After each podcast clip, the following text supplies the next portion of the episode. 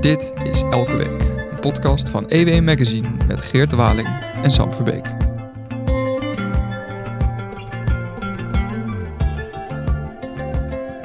Deze maand was er een groot congres in Amsterdam getiteld met de naam Dealing with drugs, cities and the quest for regulations. Daarbij heeft burgemeester Femke Halsema die heeft wat nieuwe ideeën opgelegd. Daar gaan we het deze week over hebben. Ik zit hier met misdaadjournalist Gerlof Leistra. Ik zou je misschien even kunnen uitleggen wat het plan was van Femke Halsema. Ja, de Femke Halsema als burgemeester van Amsterdam heeft in overleg met allerlei andere burgemeesters en met wetenschappers en deskundigen van de politie gekeken hoe kunnen we nou die vastgelopen drugsoorlog en die war on drugs lostrekken. Uh-huh. En zij zeggen we zouden moeten bekijken of het reguleren van de handel in harddrugs, of dat een oplossing biedt. Zij zegt niet cocaïne moet worden vrijgegeven of ecstasy moet bij de drogist verkrijgbaar zijn of in de supermarkt verkrijgbaar zijn. Zij zegt laten we eens kijken of we die verkoop in Nederland van harddrugs gecontroleerd kunnen laten plaatshebben. Waardoor er veel minder capaciteit van de politie nodig is om de harde drugsmisdaad te bestrijden. En we ook weten dat de drugs die consumenten dan kopen in staatswinkels of op wat voor andere manier dan ook, maar zwaar gecontroleerd door de overheid, dat die niet al te schadelijk voor de gezondheid zijn. Natuurlijk zijn ze schadelijk, maar je weet welke stoffen erin zitten als je het zelf organiseert, zelfs produceert. Nu was het ook onderdeel van een wat groter pleidooi van Halsema, want zij heeft ook al in het Financieel Dagblad, maar ook daarvoor nog in The Guardian, ook al gesproken over Amsterdam, dat het dreigde een soort narco-stad te worden, als dat het al niet is. Ja. Wat betekent die campagne tegen toch die drugsmisdaad, of misschien wat betekent dat voor Femke Halsema? Ja, het is niet alleen Amsterdam als hoofdstad van de drugs in Europa, zou je zelfs kunnen zeggen. Maar ja, jij noemde het een verzamelstad voor alle drugsbaronnen in Europa. De vergaderplaats voor, niet alleen uit Europa, uit alle windrichtingen komen de bazen van de drugsorganisaties in Amsterdam vergaderen over wat er moet gebeuren. Die hebben ook vaak een congres. Die hebben een schaduwcongres, zou ik kunnen zeggen, ja. En hier, het is ook de marktplaats. Hier wordt afgesproken wat de kosten zijn, naar welke landen wordt doorgeleverd. Het is een hele organisatie. En zij waarschuwt niet alleen voor Amsterdam als narco-stad. Dat begrip is nog niet gemunt, maar bij deze door jou. Maar voor Nederland als narco-staat. Ja. Het is veel groter. Zij zegt dat de druk van de drugsmisdaad op de samenleving op allerlei vlakken zo groot is dat we moeten nadenken of het niet anders moet. En ik wil even weten hoe dit pleidooi in elkaar zit. Dit is niet... is hier ook onderdeel van dat er nou eenmaal een menselijke behoefte is naar psychoactieve middelen en daar moeten we maar weer leren leven. Dat is een beetje zo'n hippie opvatting. Of is dit veel meer de criminaliteit is zo groot, we moeten het proberen vanuit een andere hoek aan te vallen. Zeker, maar ook dat de eerste over voorlichting. Zij vindt, en even benadrukken, voorafgaand aan het proces, of het proces op het congres, is er heel veel onderzoek gedaan door haar eigen ambtenaren. Een uitstekende paper met op alle vlakken, je kunt het allemaal nalezen op de site van de gemeente, op alle vlakken is nagedacht, er zijn dilemma's in kaart gebracht. Het is ook niet zo dat ze alleen maar een preek voor eigen parochie houden. Ze geven ook aan wat de eventuele nadelen zijn. Maar ze benadrukt ook, het is een realiteit dat er vraag is naar drugs, maar laten we wel waarschuwen. Ja. Dus preventie is heel belangrijk. Wat er nu gebeurt is vooral repressie, is handhaven, is er hard inkleunen. Zij zegt dat kost 80% van de capaciteit van de politie. De politie zelf schat dat iets lager, 50% tot 60%. Maar daardoor blijft het substantieel natuurlijk. Je gaat je wel afvragen van wat blijft er dan nog over? Zo is het. Wat blijft er over? Waardoor kan die diefstal van jouw elektrische fiets, je levert het filmpje aan, Je zegt zelfs waar de dader woont. Dan nog zegt de politie van sorry, daar hebben we geen tijd voor. Ja, bedunkt, omdat ze de hele dag een groot deel van de tijd achter drugsbendes aanjagen. Je zit de containers te controleren in de havens. Ja. Ja. Voor de kilo's die binnenkomen. Niet alleen in de havens, in de bossen, overal. Ja. Nou ja, we hebben nu net gezien die vreselijke explosie in Rotterdam. Ja, Jalal O. Ja, moet eerst nog bewezen worden dat hij degene was die een drugslab had daar. Mm-hmm. En of dat de oorzaak van de brand is. Maar alleen al het feit dat daar drugsattributen zijn aangetroffen. In een woonwijk, onder woningen. Ja, dat geeft aan hoe... Ja. En dit is onderdeel van die 50% tot 80% capaciteit die met dit soort criminaliteit bezig is. Ja, want die drugscriminaliteit gaat natuurlijk niet alleen over de envelopjes die op straat worden verkocht. Mm-hmm. Maar dat gaat ook over alle criminaliteit eromheen. Want het gaat over de explosies, de straatcriminaliteit. Het gaat over liquidaties. Ja, natuurlijk ook veel in Amsterdam gehad. Zeker, en ook in Brabant als wietschuur en ecstasy-schuur van Nederland. Dus het heeft zoveel kanten. Een kant waar we het nog niet over gehad hebben is de ondermijning. Hè? Drugsbaronnen, drugshandelaren, producenten verdienen zoveel geld dat ze daarmee een machtige tegenspeler zijn van de overheid. Ze kunnen mensen onder druk zetten. Ze beheersen soms hele straten. Mensen die de andere kant op kijken in ruil voor geld. Of die toestaan dat er in hun schuurtje van alles gebeurt. Dat gebeurt ook op het platteland. Leegstaande boeren schuren. Nou, ze staan er in rijen met voorstellen. Joh, als jij €10.000 accepteert en je leent ons die schuur, dan praten we nergens over.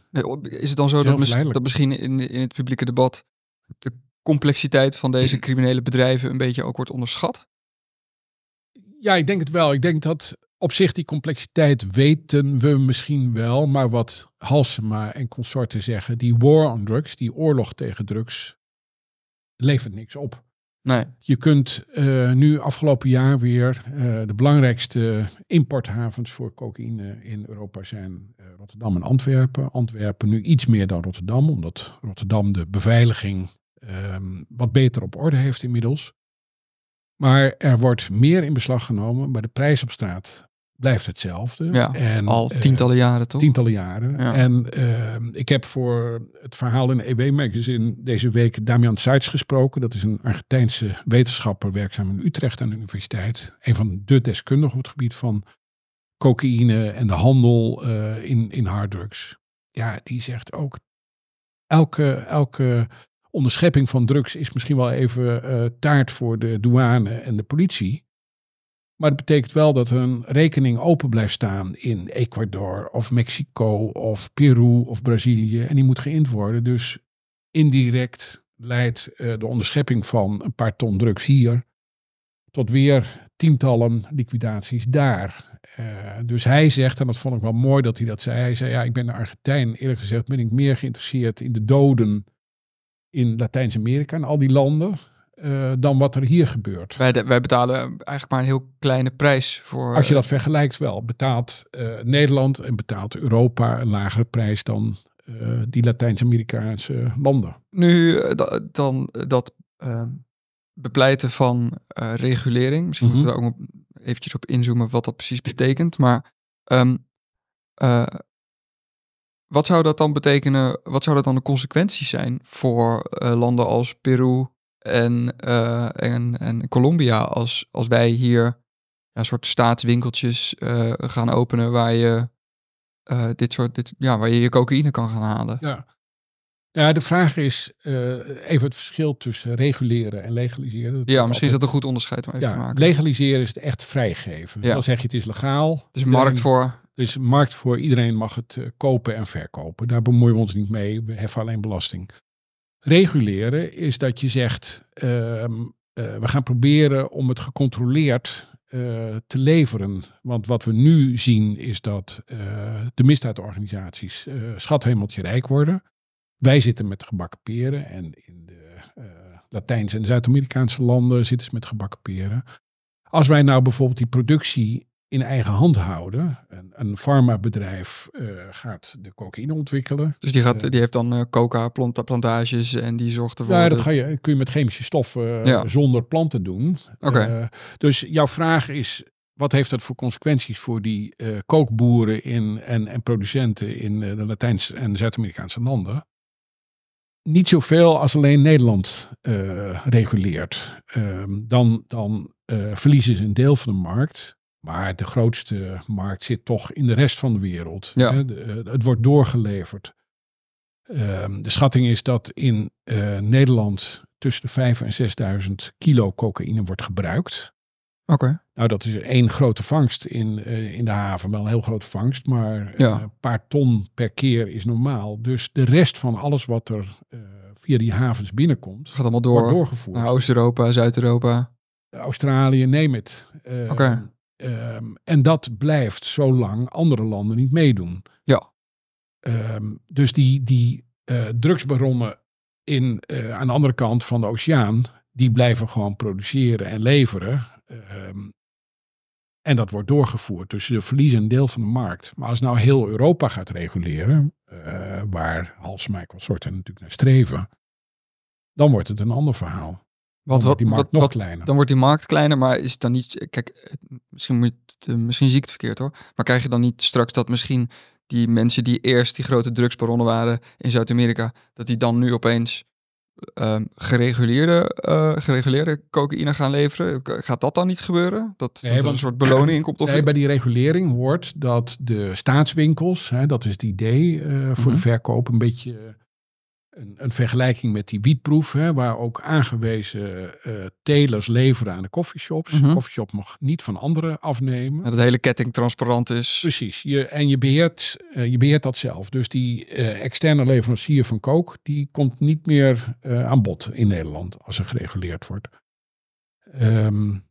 Maar het zal heel wat voet in de aarde hebben voor het zover komt. Maar het is goed om erover na te denken. Want waar denk ik zo langzamerhand iedereen wel over eens is dat die war on drugs niks oplevert. Dat de repressie, je kunt het steeds harder doen. Je kunt zeggen, niet meer levenslang, maar 10 keer levenslang. Nou, je hebt maar één leven, dus dat lost ook niet zoveel op. Nee, het één gebruiker, één verkoper. Ja, er zal iets moeten gebeuren. Ja. En hoe is dit een heel nieuw idee? Of zit hier een lange geschiedenis achter? Nou, het lijkt wel alsof dit idee op een moment komt dat iedereen beseft, er moet iets gebeuren. Dus ook met die explosie in Rotterdam misschien? Zeker, weer. Al die explosies. En processen die nu gevoerd worden, de grote processen over liquidaties, alles heeft met drugs te maken. Ja. Of je het nou Marengo of nou ja, noem het maar op. Het is niet alleen de politie die ermee moet dealen, om dat woord maar even te gebruiken. 60-70% van de capaciteit. Maar dat geldt ook voor de rechtbanken. Dat geldt voor de gevangenissen. Ik heb voor eind vorig jaar een berekening gemaakt voor EWM Magazine. Wat kost de drugsbestrijding? De war on drugs. War on drugs. Nou, daar kwamen we uit op tussen de 4 en 8 miljard jaarlijks. Het heeft voor de zorg grote consequenties. Het heeft ook consequenties voor verslaafden die met rommel in hun aderen in het ziekenhuis belanden.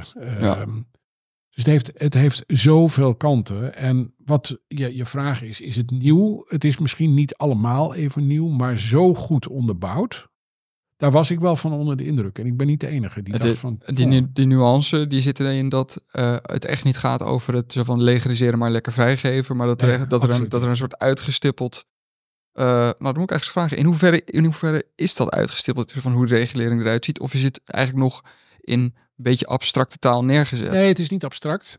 Ze doen wel allerlei suggesties wat zou kunnen. Maar ze benadrukken ook, het is niet zo dat als er in Nederland gereguleerd wordt, dat betekent dat de politie niet meer achter drugsbaronnen aan gaat zitten. Nee. Die repressie blijft. Anders maak je het... Maar je gaat nu op een soort meer, ook economisch, ga je ze onderuit halen. Zeker, ja.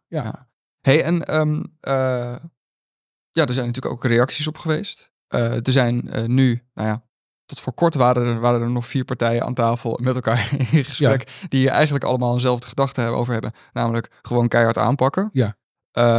Onze minister van Justitie, die dus laatst nog aan de formatietafel zat, die wuifde het als het ware weg als filosofische discussies waar ze geen tijd voor had. Want zij, naar haar eigen woorden, zei: ik ben heel erg druk bezig met aanpakken, rechtsbescherming en getuigenbescherming. In hoeverre is het politiek gezien een realistisch verhaal? Dat is heel moeilijk in te schatten.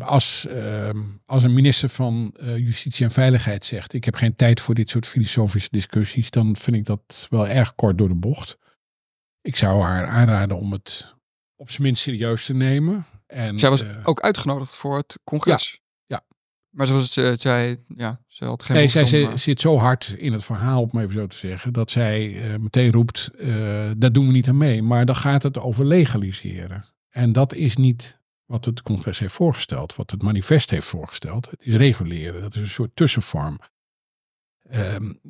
Wat je ook ziet bij de politie. Er was vorige week ook een besloten congres van politieambtenaren in Utrecht. En daar heeft een van de sprekers, Joop de Schepper, dat is de tweede man van de landelijke eenheid die gaat over opsporing, heeft gezegd van: ja, ik ben eigenlijk zo langzamerhand wel klaar met die war on drugs. Ja. Moeten we de boel niet vrijgeven? En daar wordt natuurlijk meteen op gereageerd van: wie is hij wel dat hij dat zegt? Maar het is wel tekenend dat hoge politieambtenaren zo langzamerhand ook inzien dat er op zijn minst over gesproken moet worden, of het niet anders moet. Ja, want ik kan me heel goed voorstellen dat je als agent, en zeker als ik hoor dat de capaciteit die eraan wordt besteed, dat je toch als een soort, je zet je in, dus een strijd. Ik kan me voorstellen dat je als een soort soldaat die in deze war on drugs probeert te winnen. Mm-hmm. En dat het dan bijna zou gaan voelen als opgeven als je zoveel van die troep die jij van de straat probeert te krijgen, dat je dat een beetje naar zo'n staatswinkelhoekje gaat duwen. Maar misschien kan je ook op een gegeven moment oorlogsmoe worden. Zie je dat allebei?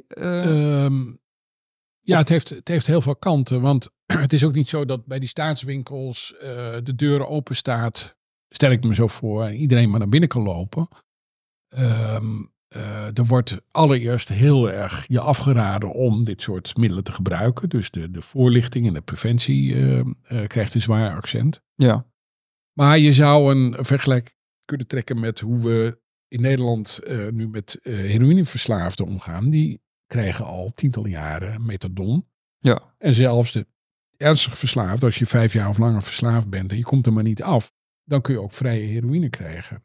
Dus je zou aan een model kunnen denken dat er ook onder bepaalde voorwaarden cocaïne tegen een zacht prijsje wordt verkocht. Maar het is niet zo dat er grote spotjes op de tv komen, staatswinkel in de... Nee, het is niet, het gaat niet terug naar 18e eeuwse praktijken van opium bij de apotheek. Nee, dat was nog... In 1920 geloof ik hadden wij nog een cocaïnefabriek in Amsterdam. Hè? Ja, nog vrij lang. Nee, het is allemaal veel genuanceerder. En dat beseffen ook alle spelers wel. Dat natuurlijk vrijgeven kan niet. Dat legaliseren, het vrijgeven van drugs.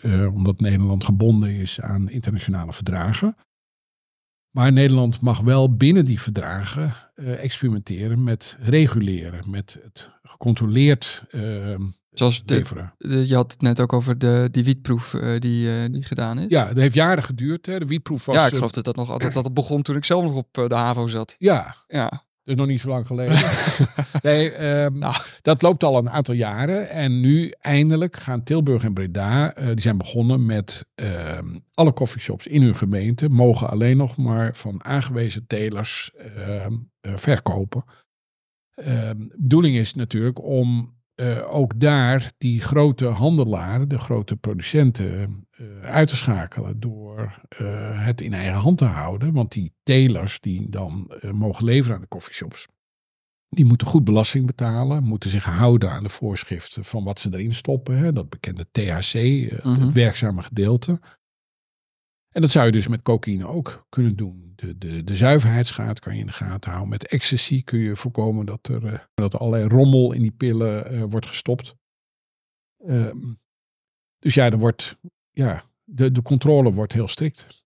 En dan toch eventjes ook voor het soort politiek draagvlak of de politieke realiteit. Je had het net over dat eigenlijk dit plan van regulering alleen effectief is. En echt een klap kan geven als het internationaal draagvlak heeft. Mm-hmm. Dan toch de vraag van, wat moet er dan gebeuren om daar te komen? Is daar draagvlak voor? En ik kan me voorstellen dat het hier bij internationale verdragen bij betrokken zijn. Wat moet er dan eigenlijk gebeuren? Ja, zoals gezegd, die internationale verdragen die staan wel experiment toe. Als je kijkt naar die wietproef, dan lopen wij zo langzamerhand een beetje achteraan. Hè? In Amerika, de helft van de staten heeft al gereguleerde verkoop van wiet. Ja, dat is natuurlijk zo, ja. Enorme bloeiende markt. Ja, in Duitsland, in Spanje kan je gewoon wiet uit de muur trekken, zag ik tijdens een recent bezoek. Cocaïne, daar wil Bern in Zwitserland mee beginnen met het leveren via... Wat verrassend. Het is niet precies wat ik had verwacht bij Zwitserland, dat die zo'n progressief drugsbeleid zouden hebben. Ja, die hebben ook grote problemen gehad met heroïneverslaafden, waar de parken in de grote steden vol lagen met junkies. Die nemen het initiatief. En ik denk dat wat je met wiet, zoals gezegd, zag gebeuren, dat steeds meer landen beseffen van, we moeten het anders aanpakken. Ik denk dat de komende jaren ook met harddrugs gaat gebeuren. Omdat die war on drugs niet te winnen is. En zoveel capaciteit kost bij de instanties in ons land. En tot heel veel doden leidt in de producerende landen. En misschien een domme vraag hoor. Maar ja, in hoeverre maakt de Nederlandse criminaliteit zich zorgen over dit plan? Nee, het is geen domme vraag. Er bestaan alleen domme antwoorden. Die ga ik nu geven. Nee. Natuurlijk gaan de criminelen iets verliezen. Wat ik in het begin al zei. De markt in Nederland zou wegvallen als er gereguleerd geleverd wordt. Dan is nog de vraag of toeristen in die staatswinkels mogen kopen. Dus dan blijft er nog wel iets over. Maar zij verdienen vooral aan de doorvoer. Dus criminelen zullen er niet heel veel van merken. En... Alleen dus de straatcriminelen hier, die op de scooter rondrijden. Er zal altijd criminaliteit blijven. Dus als er meer geld te verdienen is met de verkoop van houten wasknijpers, dan gaan ze dat doen. Ja. Criminelen zoeken altijd de gaten in de wet. En voorzien in de behoefte, de vraag. En misschien dat er...